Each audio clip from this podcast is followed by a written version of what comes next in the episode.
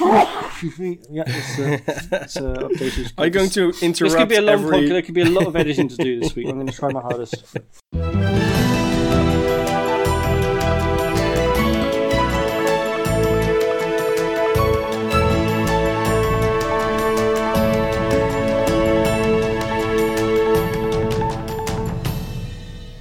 It's Friday, October the 8th, and this is the Dutch News Podcast, your weekly chance to catch up with what's been going on here in the Netherlands.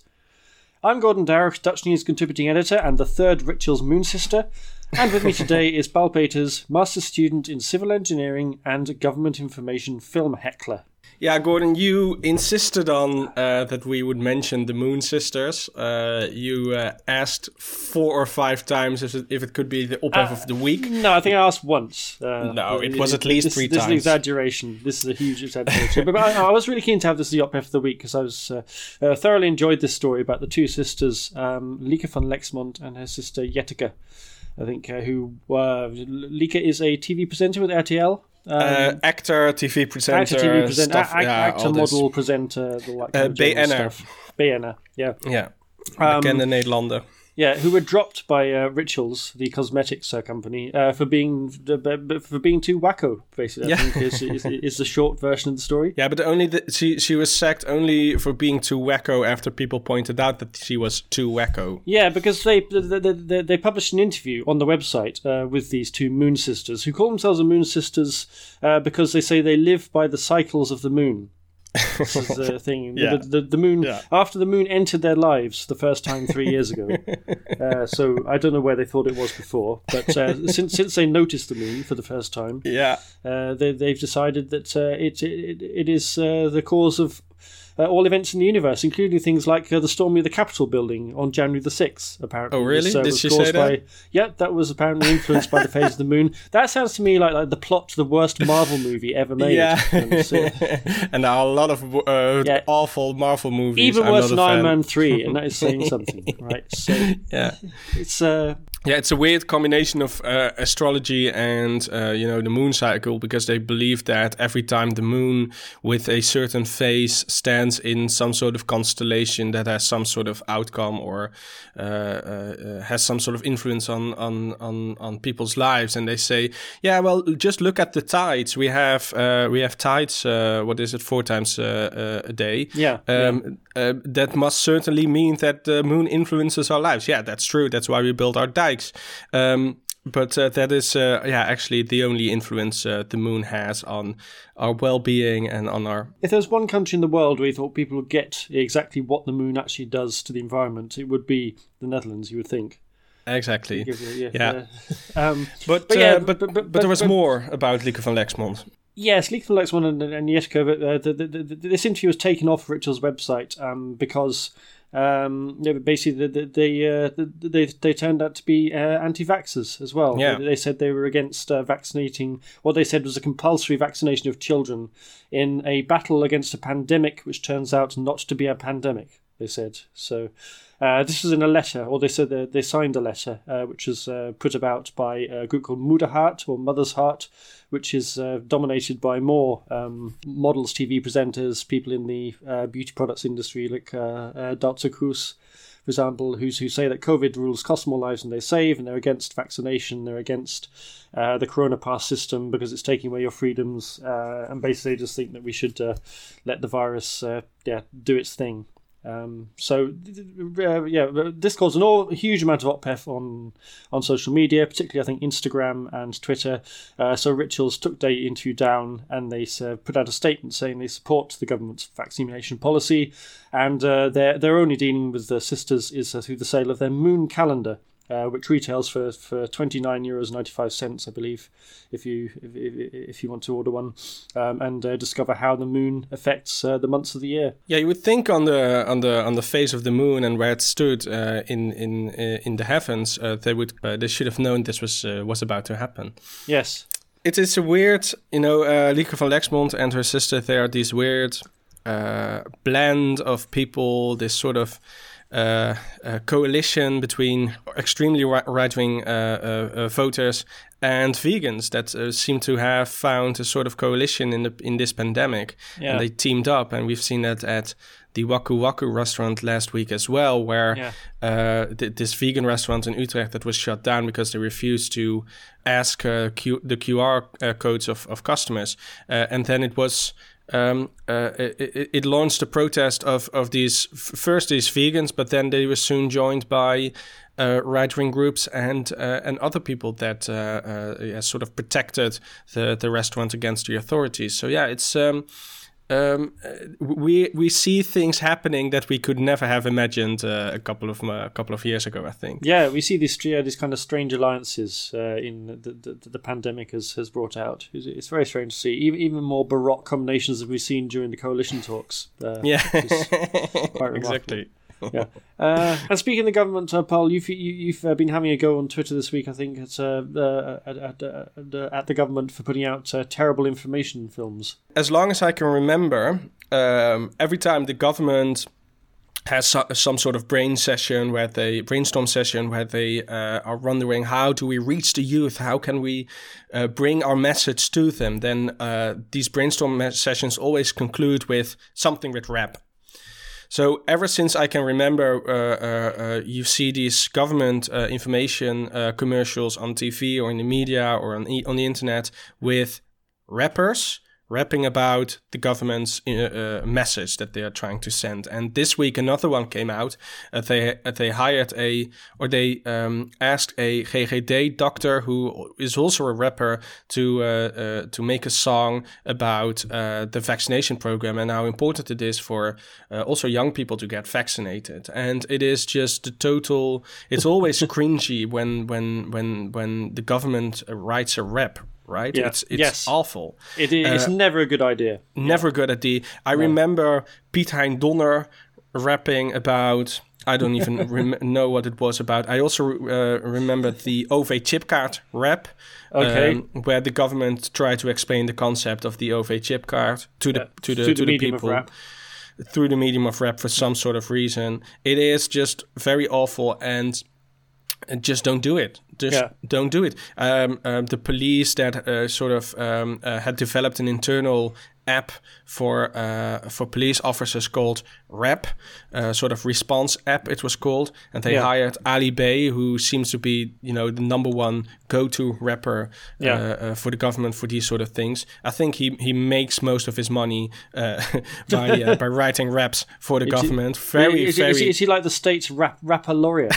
Like yeah, the rapper des Yeah. very gangster indeed, rapping for the Ministry of of, of Veiligheid and Justitie. Yeah, and, uh, yeah, but presumably he, he files all his bonnetjes on time as well to, to, get his subsidies. Well, yeah. well, well, no, not really, because yeah. uh, the, the, the government also had an information uh, uh, uh program.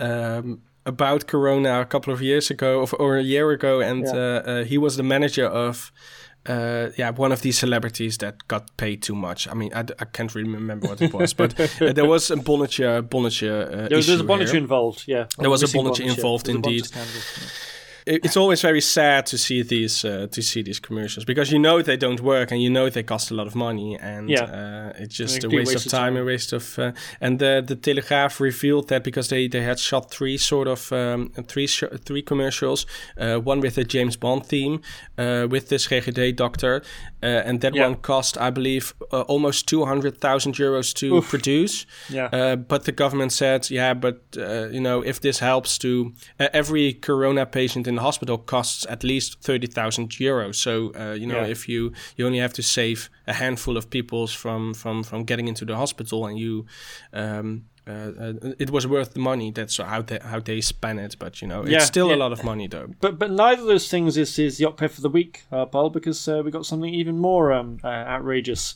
uh, to, to regale listeners with. So, so, what is the ophef of the week? Uh, yeah, the ophef of the week comes from Utrecht, where on Friday the Dutch equivalent of the Academy Awards ceremony was held.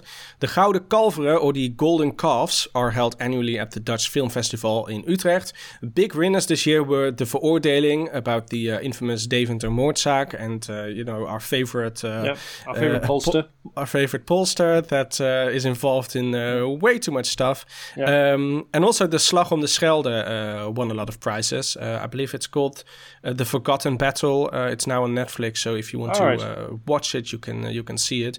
Yeah. Um, it was the infamous movie Ank Bijleveld was watching in the in the cinema while Kabul oh. was falling, and she was tweeting about that film while she was supposed to evacuate the Dutch, right? The the, the the, the people that helped That's the Netherlands there. really, isn't it? Sort of yeah, a, a, a, a, film about the war while there's yeah. actual war going on that you're ignoring exactly. That's why they tweeted about it yeah. because they they thought, well, she is the Ministry of Defense, so let's uh, let's yeah. tweet about a, uh, yeah. uh, a, a military movie. But yeah, no, the timing was a little bit bad. Yeah. Um, but this year uh, at the uh, Gouden Kalf Awards, it was decided that the award ceremony would from now on be held in a gender-neutral fashion, uh, which meant that familiar categories such as Best Actor and Best Actress were dropped and instead given to the Best Leading Role. So yeah, a gender-neutral category. Yeah. Yeah, so, so one uh, category for male for, for men and women rather than exactly. two separate ones, which I guess yep. also saves on uh, means that, that they on the goal. I guess actually, I guess actually saves, saves on statuettes as well. yeah. It's yeah, very Dutch yeah, solution. I think it's uh, yeah. exactly. Yeah, I think it was uh, it was Wopke Hoekstra's idea to, yeah, uh, to save. Uh, yeah. yeah, it was a bezuiniging indeed.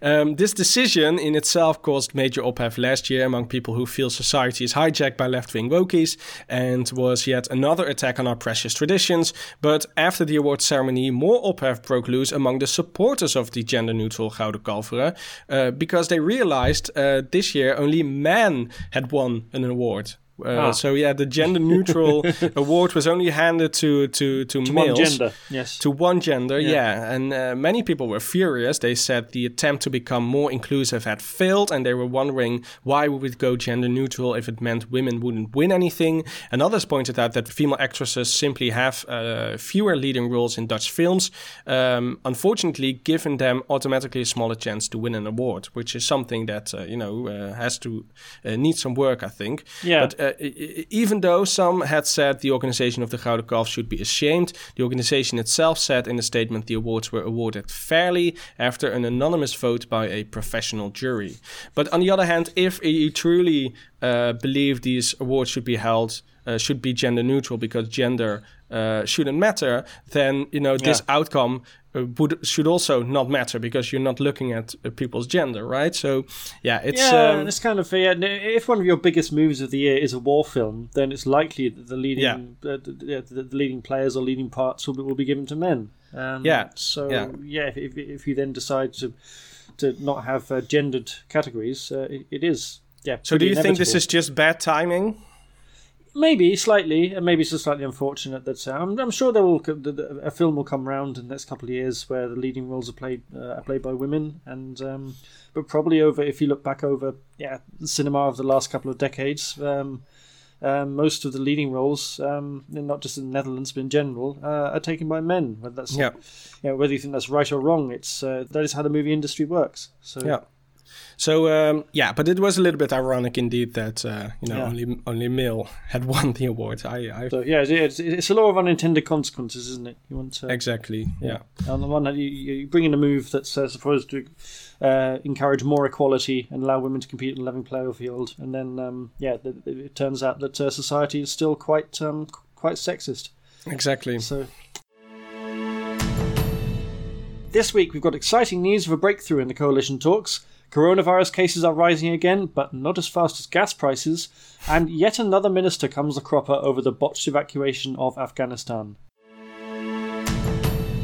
Finally, almost seven months after the general election, the formation of a new cabinet has started. But first, we turn our attention to Finance Minister Wopke Hoekstra, who came under fire this week after the publication of the so called Pandora Papers. The documents, published by Financiële Dagblad and Trouw, revealed that in 2009, Hoekstra had made an investment of 26,500 euros in a company based on the British Virgin Islands. The company specializes in ecotourism and safaris in Kenya and Tanzania. The newspaper wrote that while Hoekstra hadn't broken the law, the deal did make him a shareholder in Candace Management Limited, a shell company uh, in the Caribbean tax haven. As finance minister, Hoekstra had put the Virgin Islands on a list of countries to which stricter regulations apply in order to prevent tax avoidance. He had sold his shares in 2017, a week before he was appointed finance minister. Hoekstra said in a statement on Twitter he wasn't aware at the time that the company was registered uh, in the British Virgin Islands, and he had always declared his shares to the tax office.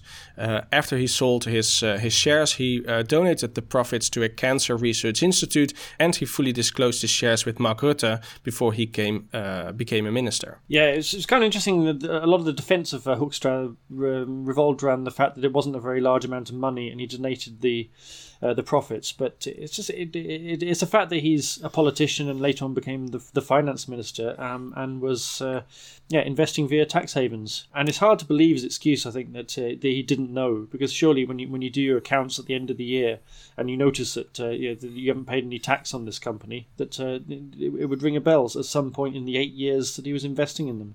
Um, I mean, I, I, I, I, couldn't believe that he uh, that he forgot about it. I don't know, but yeah. yeah, it's it seemed to be a little bit sloppy. But but on the other hand, I do think that uh, this uh, scandal turned out to be not so big a scandal as we initially thought. Uh, I mean, yeah. when it when the news broke, uh, you heard a lot of um, uh, outrage in the media among politicians on social media. But as the week progressed you noticed that commentators and the verdicts became increasingly more mild because, yeah, uh, yeah uh, uh, I think mostly people just read the headline and assumed that he had uh, dodged tax uh, uh, on a on a very grand scale, even though that was not really Uh, re- really the case. Uh, yeah. and, and I think his explanation was also quite uh, plausible. He said he was climbing the Kilimanjaro at some point, bumped into a friend who told him about his uh, his his plans and asked him to invest in his in his enterprise. And uh, Wopke Hoekstra did. I mean, I don't know a lot of people who have twenty six and a half thousand euros lying around, and I also don't know a lot of people with uh, with already a shell yeah, company yeah. on the Virgin Islands. But yeah, that's because your friends didn't train in McKinsey. That's why. That exactly because I'm not. I don't work at McKinsey. I mean, uh, in, in in that in that specific uh, among that specific group of people, I think yeah. this is probably very normal. Yeah. And uh, also, the correspondent did a very good uh, article for once uh, about the, the scandal. They put everything together and they calculated that um, Wopke Hoekstra uh, benefited uh, a, a, grand total of zero euros from, from the way he handled uh, compared to if he had invested it in the Netherlands. Yeah, because he, he always declared. On the other hand, if he'd invested in the Netherlands, he would have actually paid tax on it, which would have gone into the state and would have funded things like you know cancer treatment. So I think yeah, the, the yeah the the, correspondent said in the article that that wasn't the case. So I you have to read their explanation okay. and, uh, and and and and call them. Uh, I'm I'm just uh, going with uh, with the correspondent article. Yeah. So yeah, no difference whatsoever, zero. Uh, and I think that um, the op-ed that that evolved from this, I think touches upon what uh, what Herman Tjenk Willink called the afrekencultuur, which is uh, uh, which we have too much in The Hague. You know, this urge of this compulsion of the media, politicians, and the public to to sort of uh, make politicians and ministers pay for their mistakes, how tiny or large they are. And I think this is just one of these.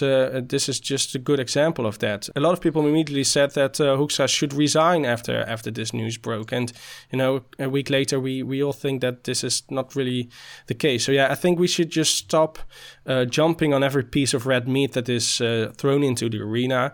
Um, um, um, um just take a look at, for example, the, the motion of no confidence. It used to be uh, uh very rare that, that, that it was put to the vote, and now we have weeks uh, passing by that this uh, originally nuclear option passes by three or four times in Parliament. I mean, yeah. it's just uh, we have a culture that of of every time a minister makes a mistake, he or she should resign. And I think this bloodthirsty attitude we really need to get rid of it because you know an, an, another big problem here is that uh, imagine if you are a very capable person, you're sitting at home, uh, you're waiting for Mark Rutte to call uh, to become a minister, and you see yeah. these things happen in the media. Every tiny mistake someone made in the past, even though you know, 12 years ago, Hoekstra was in no way, shape, or form involved with the tax office or the Ministry of Finance. He was just a private person uh, uh, with a lot of money, apparently, and with friends with uh, with uh, shell companies in, in in in tax havens, yeah. which wasn't that much frowned upon at the time.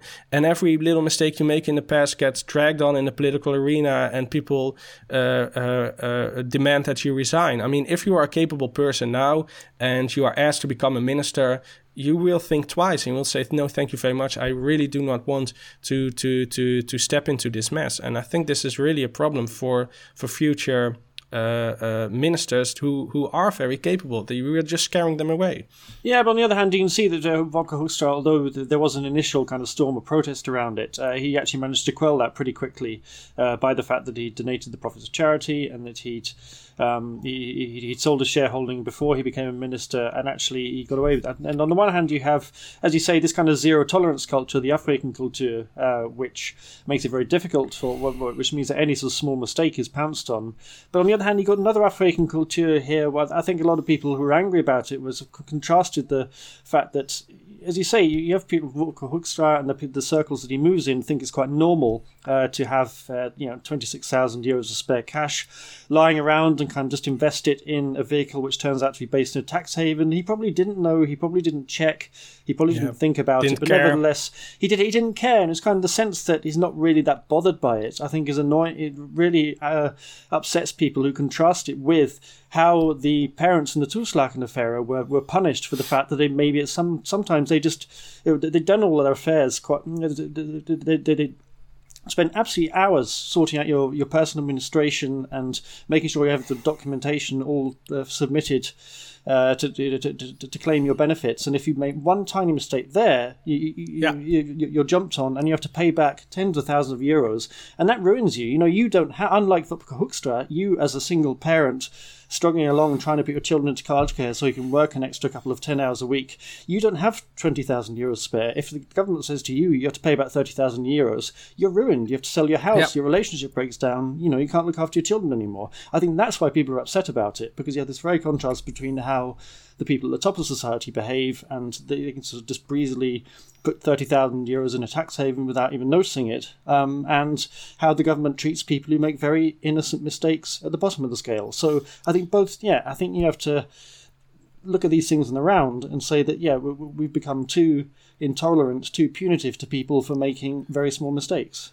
Yeah, on all level of on all levels of society. Yeah, yeah, I, I agree. I fully agree. Um, uh, so yeah, uh, the message here is uh, uh stop uh, stop your zero tolerance. Uh, yeah. Stop being intolerant. This is supposed to be the Stop being intolerant, except yeah. to supermarkets that play dire straits. Yes, yes. No, the, for, for them there can be no mercy. No.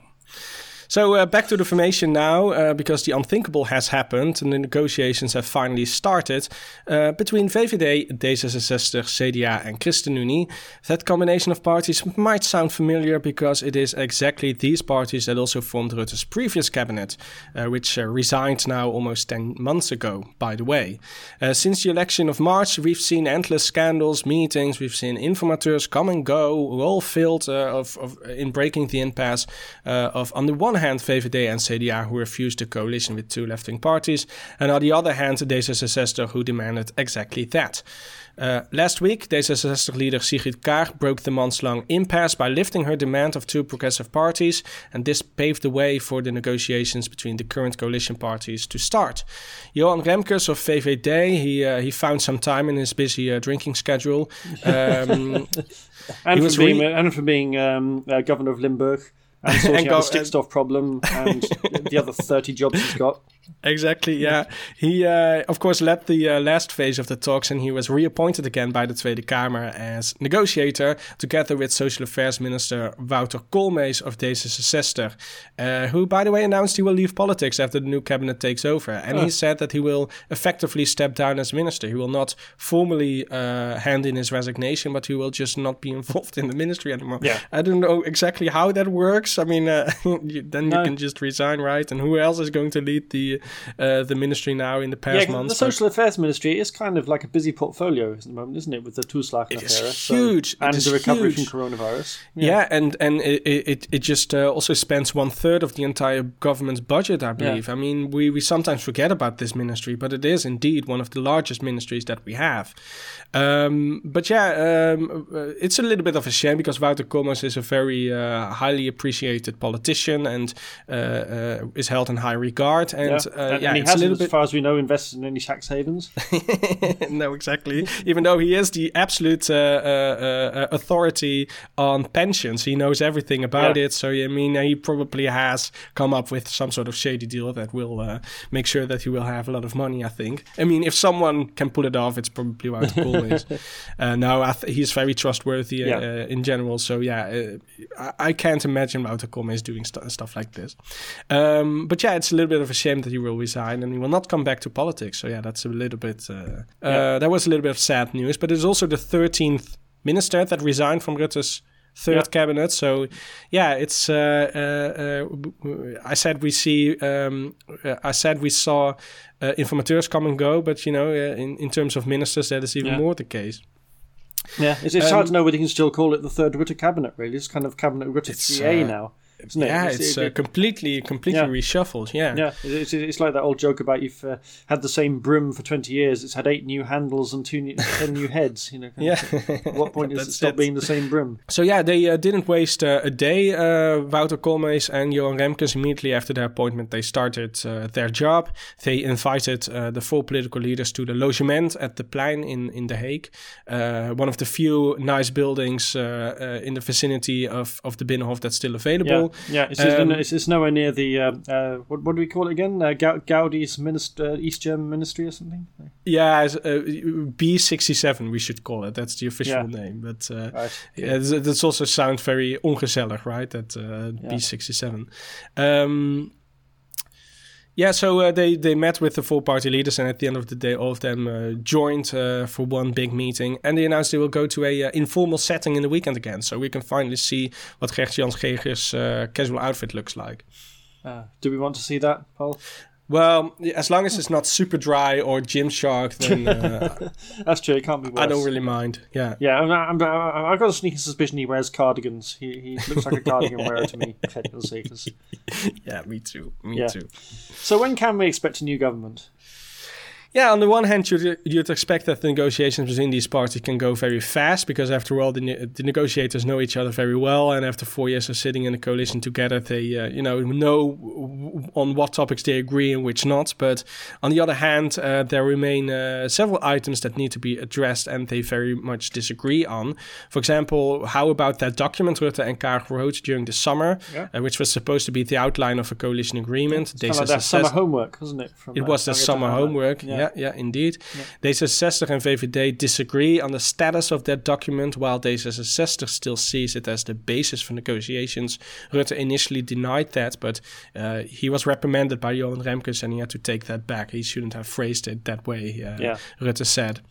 Um, but if the document really forms the starting point of negotiations, we, we could all uh, have read it. I have to say I didn't, but uh, Gordon, you read it. say. I know you did. I know. You, I know Gordon Yeah, did okay, if you say so.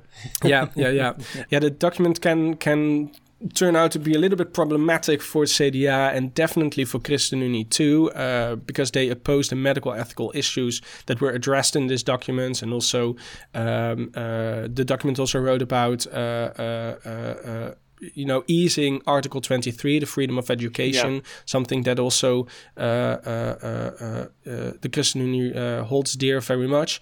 Um, so yeah, a lot of uh, Union. I think I think it was uh, Gert-Jan Segers who who said afterwards that it was uh, really a liberal document. Uh, He did, didn't he? He, he said it's a document that had been clearly been written by two liberal parties, which was, you know, from his perspective, um, not uh, not an endorsement, not a recommendation.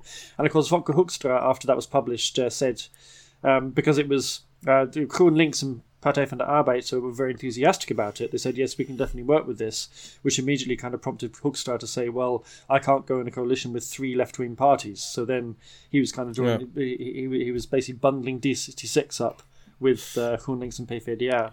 Uh, as left-wing parties, which D66 really aren't, uh, but nevertheless, uh, you know th- th- that was Hoekstra's point of view. Says he was kind of rejecting it on that basis.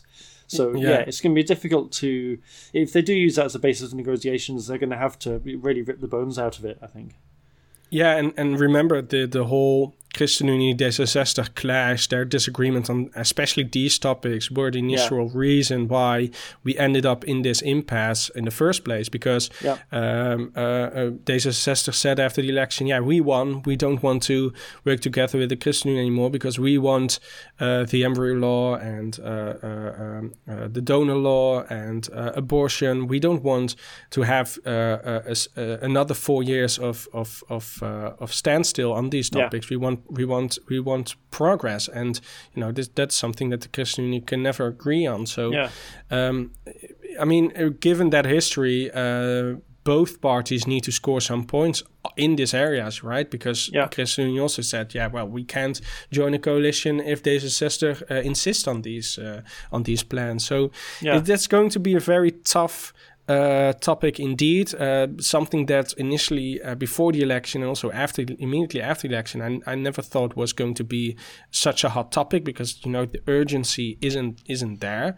Um, but yeah, they made it into into into a into a major point. So yeah, that's yeah. Uh, that's definitely going to clash. Yeah, it has become a real deal breaker. I mean, D66 uh, seemed to put forward the idea of making it a free vote, a vote of conscience in Parliament and uh, and of course uh, ChristenUnie uh, would vote against, but also I think the CDA would also vote against things like uh, yeah. Voltooid uh, which is you know, allowing anyone over seventy five um, to uh, ask for uh, assisted dying from their doctor.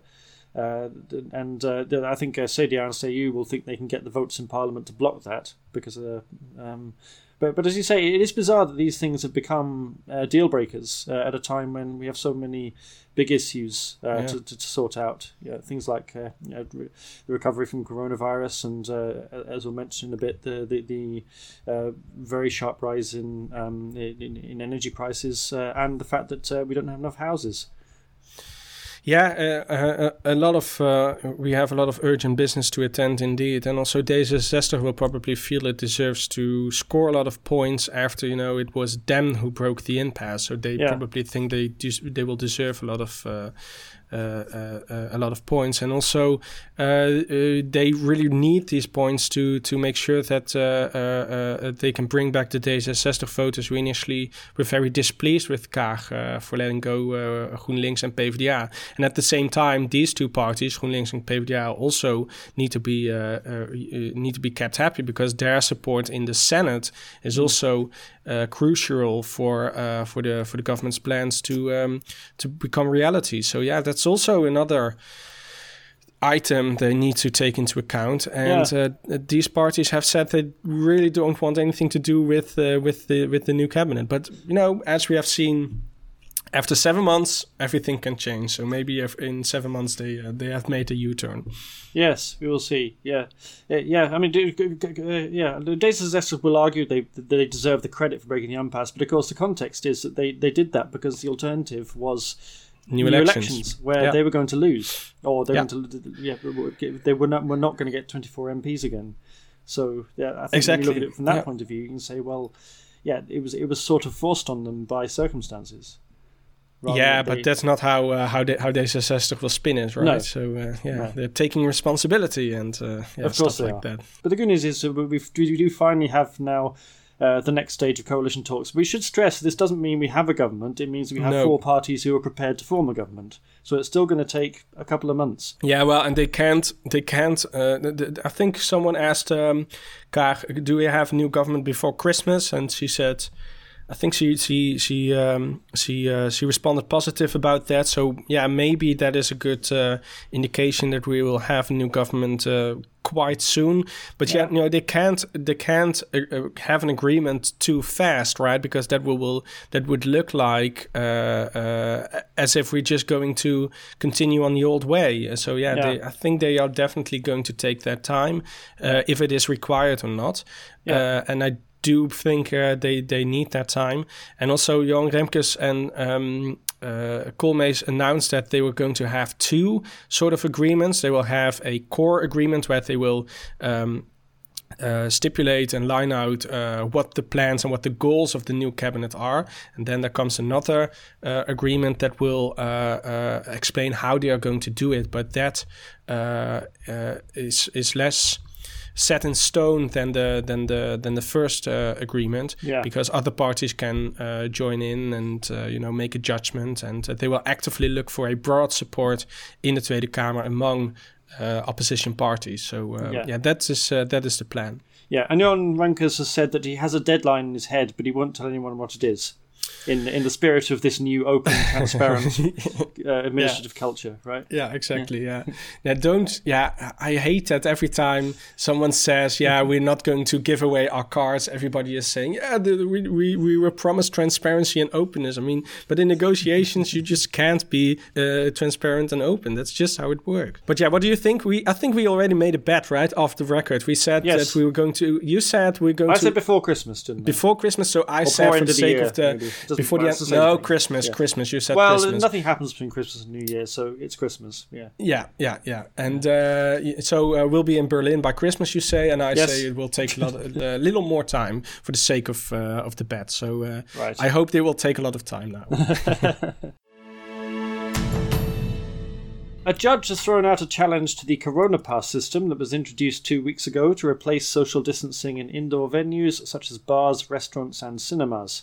Lawyer Bart Maas had claimed that the QR check broke the Dutch constitution and European human rights laws because it discriminated against people who'd not been vaccinated. But the District Court in The Hague decided that the test for entry system was legitimate because unvaccinated people carried a higher risk of transmitting the virus. Maas had said on a talk show on Omroep Brabant that he expected courts across Europe to throw out coronavirus pass systems, but not everywhere. He said France is France, and as we know, Austria and Germany have a rich tradition of exclusion and discrimination. Did so he really very, say this he really said this. Yep. yep. in court? Okay. No, not in court. No, on, Oh. te- on television. Okay, yeah. But I yeah, mean, France is France. We know that. That's Yeah. that's uh, undeniably true. But uh, yeah, the other statement is a little bit uh, yeah, A, a, bit- a bit of dog whistling, maybe. I think. in baby maybe. just a little bit. It's been a bad week for COVID deniers in the courts. Uh, supporters of vegan restaurant Waku Waku lost two cases in one day last Friday. The owners failed to overturn Utrecht Council's. They should have they should have held this uh, this uh, this court case on a different moon day. They should, It's just yeah. their fault. Yeah. Yep, yeah, that, that, that surely influenced the result. Uh, the owners failed to overturn Utrecht Council's decision to shut the restaurant because it refused to check people's corona passes, and demonstrators were told they couldn't hold a protest outside the front door because of the risk to traffic and because they were blocking the restaurant uh, next door, which also had to close. But Yeah. on the plus side, they've now raised 250,000 euros in crowdfunding. So Are they going to uh, send it to the uh, British Virgin Islands or?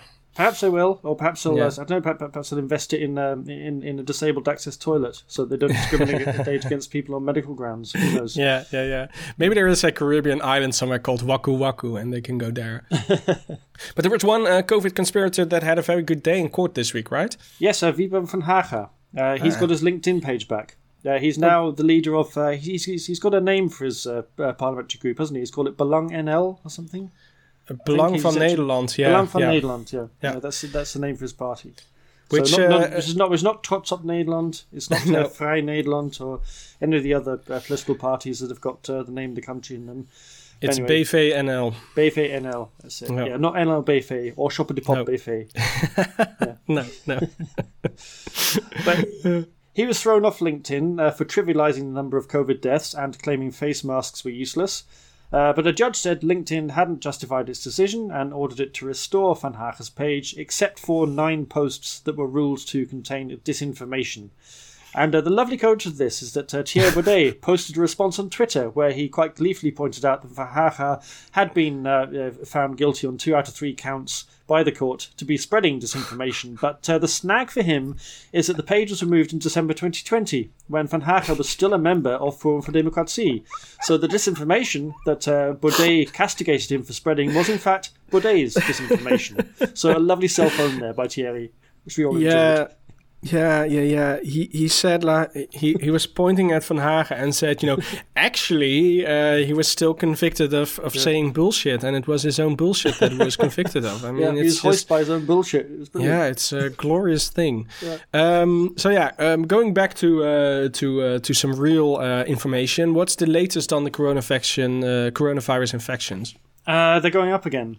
Oh, uh, so yeah, uh, when last weekly report it was a two percent increase. Doesn't sound too bad, but on Thursday we had more than two thousand seven hundred cases, uh, which is the highest number for several weeks. Uh, that did include some missing numbers from Wednesday because we've had a number mm. of these uh, periodic uh, technical problems that afflicts the GGD on a regular basis.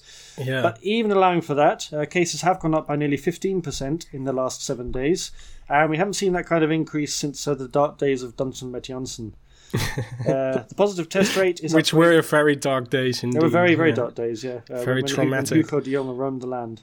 Yeah. Uh, the positive test rate is up to 8.6%, and I always think that's kind of the first early indicator that things are going wrong. Uh, two weeks ago, it was uh, around 7.5%. And uh, hospital admissions have stopped falling. Um, ICU admissions are still going down, but it looks as if everything is kind of grinding to a halt. And uh, turning back up again. Uh, we are doing better than this time last year when we had around 4,000 cases a day and they were going up by 40% a week. But the question is whether the government will react in time uh, or wait until the health service is at breaking point, which is what they did uh, last October and last December and in April and in July. yeah, I saw one of these maps of the ECDC, uh, which showed that the Netherlands is doing better than almost uh, uh, uh, the whole of Germany. Yeah. only Schleswig-Holstein is in the same color scheme as uh, as the Netherlands, which yeah. uh, which flag is the upside down version of, of the Dutch flag. So oh. yeah, I think uh, I think Schleswig-Holstein is just a part of the Netherlands now. I think. Right. Yeah, it'll be we, like meat and drink to the conspirators who think that if you turn the flag upside down, it's a sign of protest. Right. Yeah, exactly. Yeah. We should all send them there. I think. Yeah. Yes, just in general. Yeah, that's right. Yeah, yeah, it's, it's, yeah. It's, it's, I mean, every country's had good and bad phases of the pandemic, and right yeah. now uh, we are doing better than Germany, having done much worse than Germany for most of the last eighteen months. But uh, we should point it, out too. Yeah, yeah. It seems like the tide is turning. Um, yeah. But yeah, let's see what happens. Hopefully, the vaccinations mean that we won't have the kind of you know dramatic spikes that we had uh, in the past. And um, I see you wrote a pun for me. I wrote uh, a pun every- for you, yeah. nice. but not everyone's a happy bunny about the end of the lockdown, right? And you're talking about pandemic pets, I think. Uh, yeah.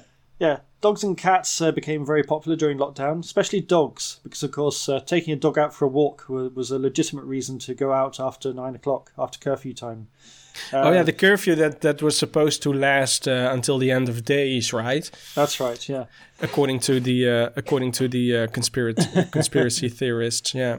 Yeah, so, so, so lots of people now got a dog so they could take it out for a walk after dark, um, and there were worries that uh, once the restrictions were lifted, people would just abandon their dogs. But uh, so far, that hasn't really happened. Uh, Dick oh. Nachtigal of Dierenbescherming, which is a lovely example of uh, nominative determinism, yeah. uh, told Nu.nl that the big dumping peak we feared would come is not happening for now. But there's less good news for rabbits and guinea pigs, which are turning up uh, in animal shelters in bigger numbers than usual. So it seems as if it was paradoxically it's kind of the stay-at-home pets that people don't want yeah. anymore. Yeah. Yeah. Yeah. Yeah. Hmm. Interesting. I wonder. I wonder what the reasoning or the explanation behind that is, or if it's actually related or not. I mean, I'm, surely it isn't somehow related, but hmm.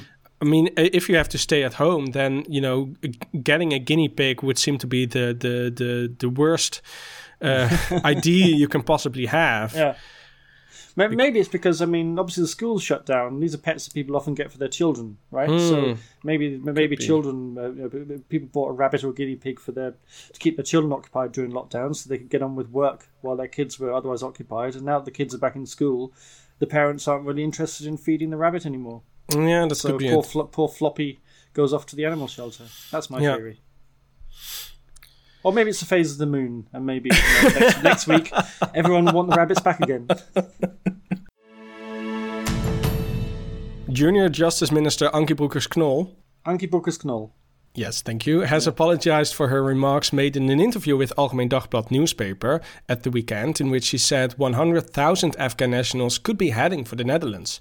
The comments led to ophef and angry questions from MPs, from coalition to opposition, and from left to right. Broekers-Knol came under fire.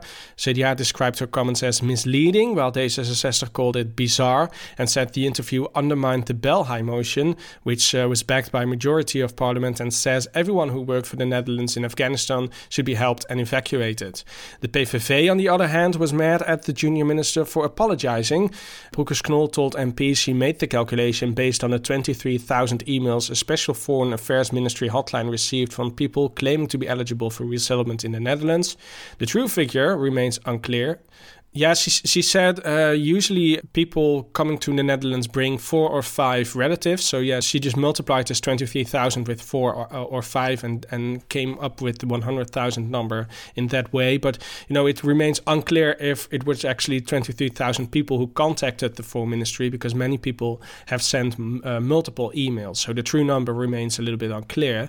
Right. Um, so uh, yeah, uh, Broekers-Knol yeah. said she only wanted to point out that the Netherlands would not be able to cope with 100,000 new asylum seekers, but acknowledged that she shouldn't have used the hypothetical number. And uh, yeah, there was more ophef about the same interview because Broekers-Knol also warned that having so many people leaving Afghanistan would lead to a brain drain in the country.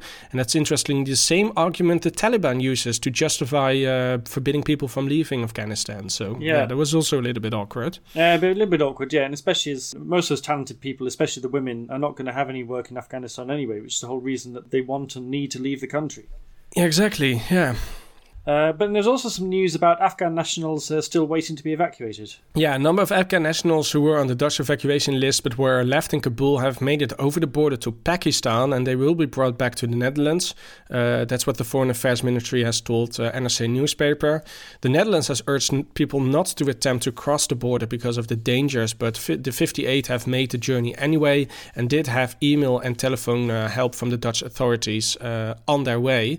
The group are now in the Pakistan capital of Islamabad, and half will leave for the Netherlands by plane after first taking a coronavirus test, yeah. because of course we cannot have infected people coming to the Netherlands, of course. No. Uh, I wonder if they also have to show a QR code before they uh, board the plane, but uh, the others will be brought out at a later date. The ministry has also confirmed that another group of some 50 Afghan nationals made the journey to Pakistan in September, uh, and in total, the Netherlands brought uh, almost 1,900 people out of Kabul during the evacuations, which followed the withdrawal of peace peacekeeping forces. Uh, of them, just over 1,000 were interpreters and other essential workers and their families.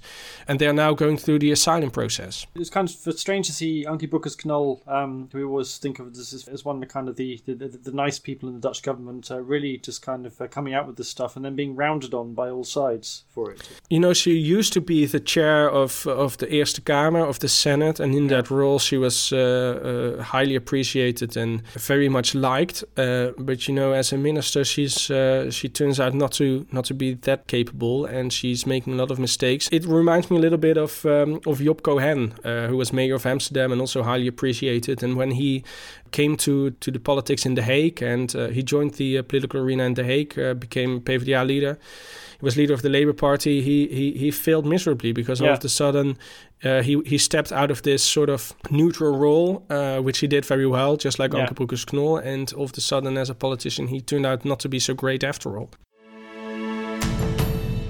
It's that time again when we say thank you to all our lovely patrons for keeping us going through the coronavirus pandemic, the never ending coalition talks, um, and now the gas apocalypse.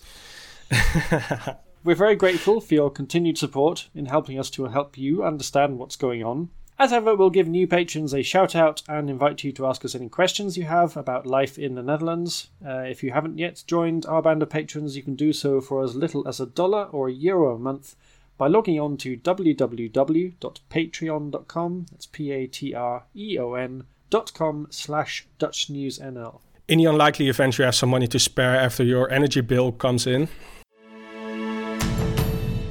yeah, because we'll come to that now, because the average household may have to find another 550 euros for gas and electricity next year, following a surge in the market price of gas. The unit price is now eight times higher than it was a year ago and burst through the 100 euro barrier for the first time this week. I think, in fact, it went up to about 118 euros. Um, Insane. The, yeah. The sort of alert level by the Gasunie who run the network is 35. They say if the price goes over 35 euros, uh, then the government should take action. And it's now three times that. And that's pushed up the rate of inflation to 2.7%, its highest level for nearly two years, and wiped out the tiny increases in people's notional disposable income, uh, the Koopkrachtplaatjes, in the last budget. Around 650,000 households in the Netherlands live in fuel poverty, which means they spend more than 10% of their income on energy bills. And watchdogs say a hike in prices will hit people living in private rented housing more because their homes are less likely to have proper insulation or double glazing, though that's also true for quite a few people living uh, in social housing, social rented housing. Hmm. The high prices are also hitting businesses. Aluminium manufacturer Aldel, which is based in Delfzijl, has cut its production by 70% from this week because its overhead costs are too high. So, um, Gordon, can you explain why the price of gas is going up so fast? Kind of. Uh, it's, it's, sort of a combination of the world getting back to work after the coronavirus shutdown. Uh, the prices were very low uh, about 18 months ago, and there's very high demand for gas from Asia, particularly LPG gas yeah, the price of a barrel of oil last April dipped below $20 and it's now back up to just below $80. Also, what hasn't helped is the fact we had a very cold winter, or a long cold winter last year. Not just in February, when Wopke Hooks, I remember, famously went skating, but also April was unusually cold. So that meant we ran down our gas reserves, which are now at the start of October, we're down to about 58% of capacity. Usually they're at 90 to 100%. And the Gasunie, uh, which runs the network, as I said, they say that's not enough to last through another cold winter. So if it's really freezing this year, we could be in trouble. Something else that's changed, of course, is the fact that the Netherlands doesn't produce its own gas anymore, or not very much of it. Yeah. Now, there were good reasons for winding down production in Groningen, and uh, if we'd forgotten, we had three earthquakes in Loppersum just this week. But it does mean we're much more exposed to fluctuations on the international market.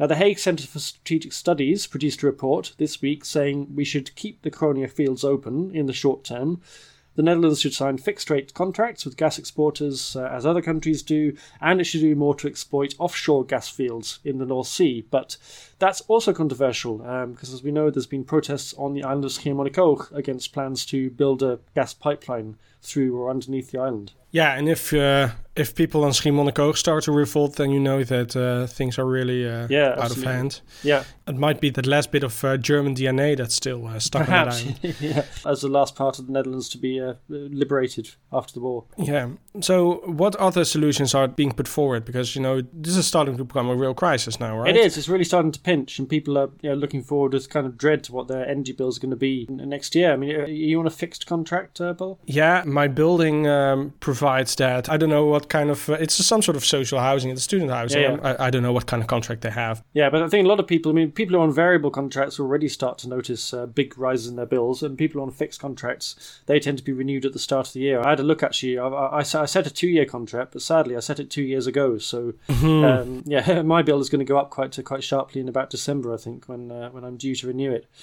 But yeah, uh, the cabinet had already set aside 375 million in uh, the budget for next year to help people on low incomes pay their bills. But that was before the real spike in prices started, and ministers have admitted it's caught them by surprise.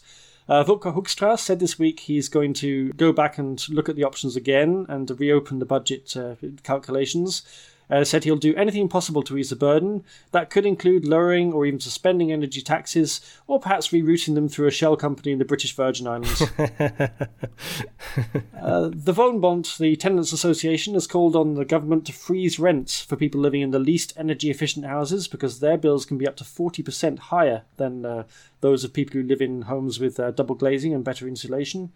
The Socialist Party echoed that call in Parliament.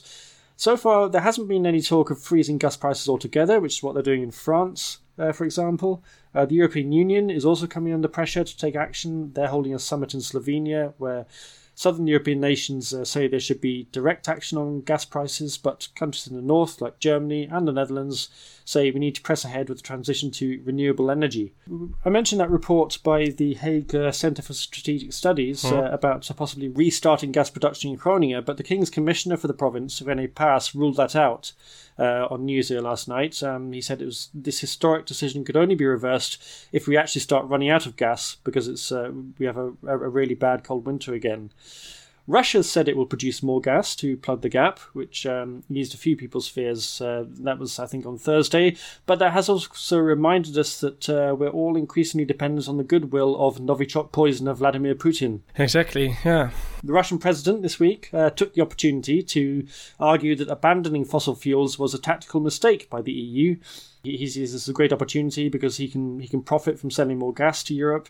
Yeah, and the thing is, we're, we're not even abandoned fossil fuels because you know that's the reason why you have the shortage now. Exactly, because we're still yeah. dependent on it. Yeah, Yeah, I mean, we, yeah, we want to transition to renewable energy, but you can't do it overnight. In the short term, you still need gas. Yeah. So yeah, obviously that's the EU coming under pressure from Putin to yeah to, to, to, who's attacking the renewable policy and as ever trying to just sort of destabilize things uh, uh, by arguing Europe should go back to fossil fuels. I'll leave you with this thought, which is that there is an emergency plan if we have a bitterly cold winter and we start running out of gas, which is basically a kind of fuel lockdown, which is the government telling people to consume less energy. And the first uh, stage of this is that uh, there'll be adverts on television, government information adverts, uh, Yeah. your favourite thing, Paul, telling us to take fewer showers and only use one, one pan for cooking. So if you want a nightmare vision of the future, it's Stef Blok on your television telling you to cook snert every day for the next two months. Will he rap though?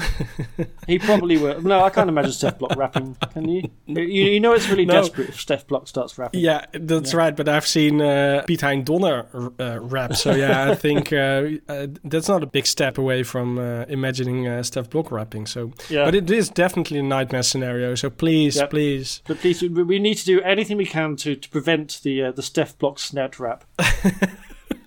Exactly. An animal shelter for big cats has taken in seven lions from Romania, where they were kept by a private owner in poor living conditions. The animals, which were both neglected and traumatized, arrived in the Felida shelter in Friesland last week and are doing as well as might be expected, according to manager Simone Schultz. The big cats will be kept in Friesland for a few months while receiving the extensive care they need. At least five lions will then be taken to an animal shelter in South Africa, where they will live in the semi wilderness. I mean, if they're looking for semi wilderness, they could have gone to Drenthe, right? Yeah, but there's no Hunebedden in South Africa, so That's right, yeah. So, uh, yeah, yeah. So they're no, no, Um, no, because lions like to climb about on rocks, right? Although they're not, you're not allowed to do that in Drenthe anymore. So perhaps that's why. Won't they make an exception for lions? Oh, I don't know. No, probably not. No exceptions. Wolves and lions are allowed Yeah. to walk on the Hunebedden. Nobody else. Yeah, as long as they uh, have a proper QR code. um, the animals were brought to the attention of international animal rescue group Four Paws when a video clip by a Romanian artist featured uh, one of the lions, and it was criticized on social media. So y- you see, ophef sometimes can lead to to positive things. The animal appeared to have lesions to its feet, prompting the Romanian authorities to take the lions only to return it to its owner later. Uh, the man turned out to have nine lions, which he kept in small cages with hardly any water, no greenery, nor space or, or heating. Uh, probably also, uh, he was also suffering from the gas shortage. Yes. Um, a rescue mission for the lions was set up uh, after the Romanian ophef by Four Paws, and luckily not by Ank Bijleveld and Sigrid Kaag, or Ankie Broekers-Knol. Did or Ankie Broekers-Knol. Did she Yeah. say that we'd have like a 10,000 lions coming to the Netherlands if we let these ones in? I don't know how, how fast she thinks uh, lions reproduce, but uh, no, it was only nine just lions. make up a number. Just make up a number. Um, two of the lions and a cub had to uh, stay behind, unfortunately, though, because the owner refused to part with them. I'm just really interested uh, to see how that works Yeah. because I really don't understand that. The wounded lion, with the very uh, imaginative name of Simba, will not go to South Africa. His deformed back and undeveloped manes mean Simba can simply not survive in the wild. It's like the the, the Richard III of the Yeah. of the lions, right? Yeah. Yeah, with his Or the, deformed the back. Quasimodo of the lion world. yeah, yeah, yeah. Uh, yeah, so Simba will live the rest of his life here in in Friesland. So uh, where, where he'll, have, he'll have everything catered for as long as he submits his bonuses on time. exactly, yeah. Uh, yeah, the trade in wild and protected animals is a worldwide problem, and it's bigger than we might think, said Petra Sleven, that's the director of Four Paws in the Netherlands. An estimated 600 big cats are held in captivity in Europe, and the trade in wild animals is prohibited, of course, but in many countries it is simply not sufficiently policed. So, uh, yeah, after the abandoned dogs and cats, or the abandoned rabbits and uh, guinea pigs, uh, a positive animal story. The Dutch Football Association, KNVB, has called on police to investigate allegations of match fixing in youth team games.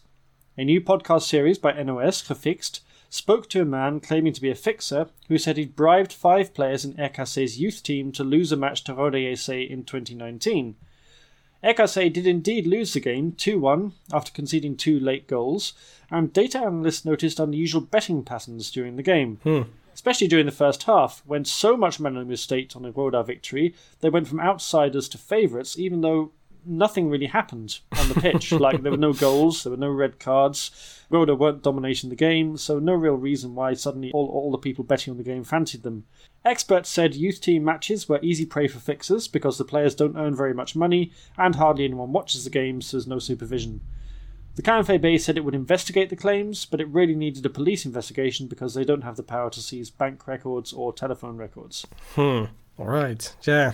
So really unsurprising news of the week, I think, Yeah. that um, sp- sports fixtures that nobody's watching and where the players hardly earn any money are kind of vulnerable to fixers coming in and saying because I think the guy said he paid fifteen hundred euros per player to fix a match, Hmm. which uh, given that Okay. he then earned I think about twenty thousand in betting was a pretty good investment. Almost as good Yeah. as uh, investing in the British Virgin Islands. exactly. Yeah. and also, unsurprisingly, the KNVB cannot do anything because you know they are Because they never very can. incapable. Yeah, they never can. Given that they can't even, you know, develop a, a basic protocol against racism, it's not really surprising that uh, when they come up with a really serious financial crime, that they're kind of a bit supine about that as well. Exactly. So, what's happening in the squeaky clean Eredivisie? Well, Ajax lost at the weekend, 1 0 to Utrecht, uh, which is their first defeat in the Dutch league for 30 matches. And the winning goal was scored by a former Ajax Academy player, Django Warmerdam. Sounds like his life should be made into a movie just on the strength of that name Yeah. alone. Exactly. Yeah. It means the champions are just one point ahead of PSV at the top of the table. This weekend it's World Cup qualifying time. Uh, so the Dutch national team are taking on Latvia on Friday evening in Riga. Uh, it's the first time that uh, away fans have been allowed back in a match since the start of the coronavirus, by the way. And on Monday night, the Might of Gibraltar are coming to Amsterdam. Right. Are they bringing their baboons? Probably, I think half their supporters will be Barbary apes, and Yeah. the others will be legacies of British colonialism. So how you tell the two apart, I don't know. the closest rivals in the group, Turkey and Norway, are playing each other on Friday, so it's a great opportunity for the Dutch to take a clear lead in the group with two matches to play. That's all we have for you this week. This podcast is a production of Dutch News, which can be found online at dutchnews.nl. We will include links to everything we've talked about today in the liner notes. You can get in touch with us by email to podcast at dutchnews.nl. And if you want to help us out, please subscribe to the podcast and leave us a rating. And you can now also back us on Patreon at patreon.com slash dutchnewsnl and earn yourself a free shout out on the podcast. My thanks to Paul Peters, I'm Gordon Darrach, and we'll be back next week.